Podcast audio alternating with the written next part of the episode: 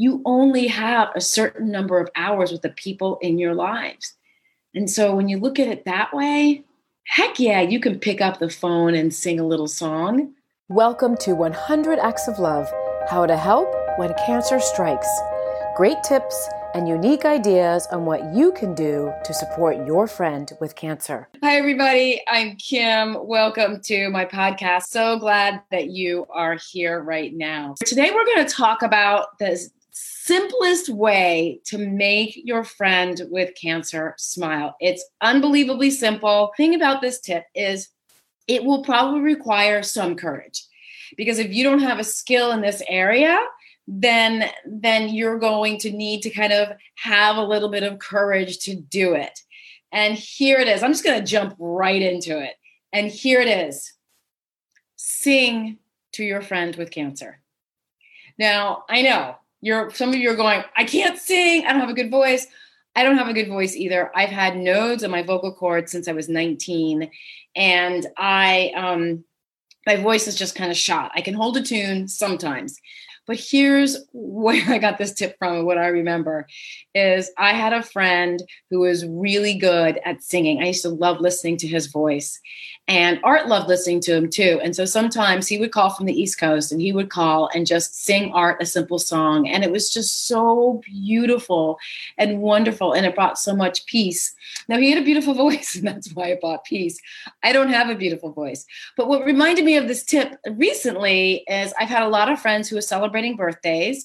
And I have just kind of gotten out the, the video and my phone and saying happy birthday to them and all the people who who I've done this with have all said, "Oh my god, that was so great. Thank you so much. It was just so great." So that's what singing does. Singing just it makes people feel good even when you don't necessarily even sing well. I mean, I have a friend who does not hold a tune very well at all, but she loves to sing and I love listening to her sing because she brings she gets so much joy out of it. And that's the purpose of helping your friends with cancer, right? To bring them joy to relieve them from their their current situation a little bit to help them out to to make them feel special and that's what singing does so this is what i do i'm going to demonstrate i literally whip out my phone i hit record and i go Happy birthday to you. Happy birthday to you. Happy birthday, dear so and so. Happy birthday to you. And if I'm feeling super, um, super kind of daring, I will then actually sing harmony at the end. So it's it's silly. I know it's really, really silly and let's talk about those of you right now who are saying, oh my God, there's no way I could do this. It's not going to work. I'm too embarrassed. I want to have a little bit of reality check. I was listening to a guy named Gary Vee this morning, and he was talking to someone who uh, she's she's on TikTok and she feels confident, but clearly not that confident because when people tell her that she's ugly, she takes that in. And Gary Vee had such a great point. He said, Your grandmother is going to die. She's 85. You probably have, I don't know, 25 more hours of time with her. Do you really care what these people think about you? Do you really care what the naysayers are saying about you? And that's what I want to remind you. When we are embarrassed about saying something to our friend with cancer, when we're worried about saying the wrong thing because we don't know what to say or we're feeling shy, whatever it is, think about it. How much time left are you going to spend with this friend? If they have stage four cancer and they are going to die, maybe it's five hours tops. Look, I'm planning on living for another 50 years. I don't know how long my friends are going to be around. So, really, I have I have maybe 25 hours with some of these friends left in my life to be with them. Let's say we all live to 75. That's not a lot of time.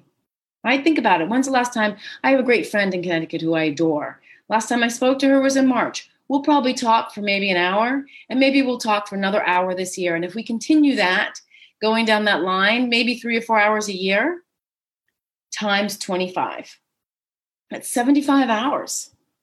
That's, I'm sorry, that's 100 hours. or or 75 times 3 it's not a lot of time. And so when you put it into perspective like that oh my god give them a call. Sing happy birthday. It's no big deal. It's a great it's a great opportunity to just connect because that's what makes the time valuable. It's not whether you make the mistake it's not spending that time worrying and wondering if you're saying the right thing like that's wasted time you only have a certain number of hours with the people in your lives and so when you look at it that way heck yeah, you can pick up the phone and sing a little song. That's no big deal.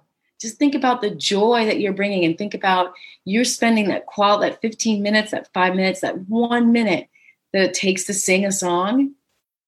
You're you're you're making that time that you have with them really count.